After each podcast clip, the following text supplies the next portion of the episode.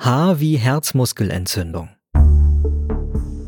Unser Herz ist ein Muskel und wenn wir zum Beispiel in Ruhe da sitzen, dann zieht er sich 60 bis 80 Mal in der Minute zusammen und entspannt sich wieder. So wird unser Körper mit Sauerstoff und mit Energie versorgt. Und dieser Muskel, der kann sich entzünden, was in der Fachsprache Myokarditis heißt. Das Dumme, man merkt teilweise kaum oder erst sehr spät, dass man hier krank ist. Wie kann sich der Herzmuskel entzünden? Das ist ganz verschieden. Sehr häufig sind Krankheitserreger schuld, vor allem Viren. Das können zum Beispiel solche sein, die für Grippe verantwortlich sind oder für Herpes, Masern und so weiter. Manchmal sind aber auch Bakterien hier die Übeltäter. Bleiben wir mal bei Grippeviren. Die gelangen zum Beispiel durch eine sogenannte Tröpfcheninfektion in unseren Körper. Also wenn jemand, der die Grippe hat, neben uns niest oder hustet, dann nehmen wir die Erreger auf, etwa beim Einatmen. Und die befallen dann unsere Schleimhäute etwa in Nase und Mund und vermehren sich dort. Das kriegt unser Körper mit und bekämpft die Erreger, bis sie wieder weg sind.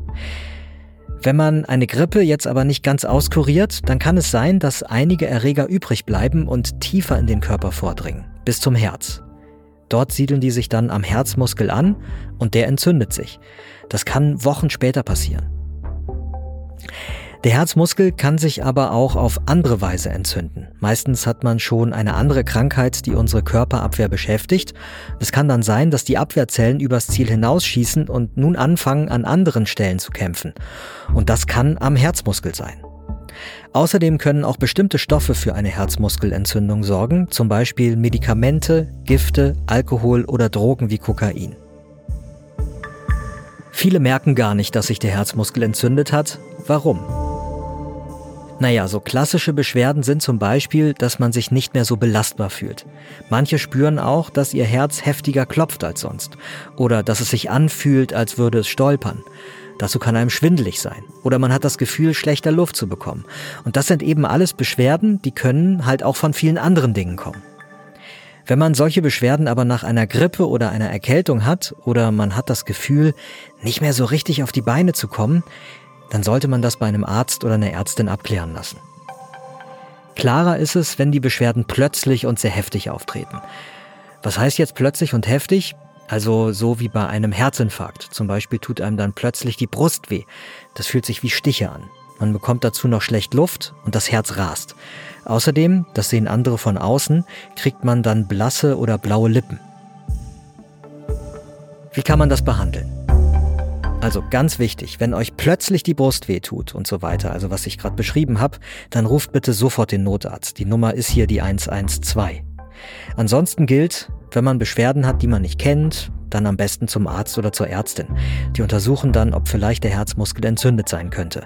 Wenn das so ist, dann muss man langsam machen, also Aufzug statt Treppe steigen, kein Sport und so.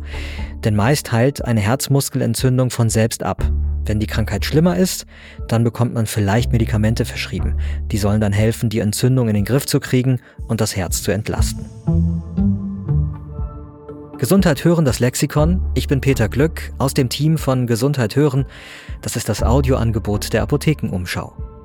Mehr zum Thema Herzmuskelentzündung haben wir euch verlinkt in den Infos der Folge. Und in unserem Lexikon gibt es natürlich noch viele weitere Begriffe, zum Beispiel Grippe oder Erkältung.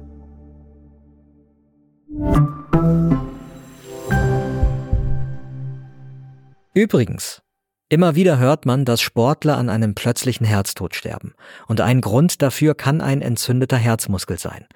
Deswegen sollte man erst wieder mit Sport anfangen, wenn eine Grippe oder eine Erkältung wirklich ganz überstanden ist. Das heißt, ein bis zwei Wochen gar kein Training. Und wenn man bereits ein paar Tage keine Beschwerden mehr hatte, dann bitte vorsichtig langsam loslegen.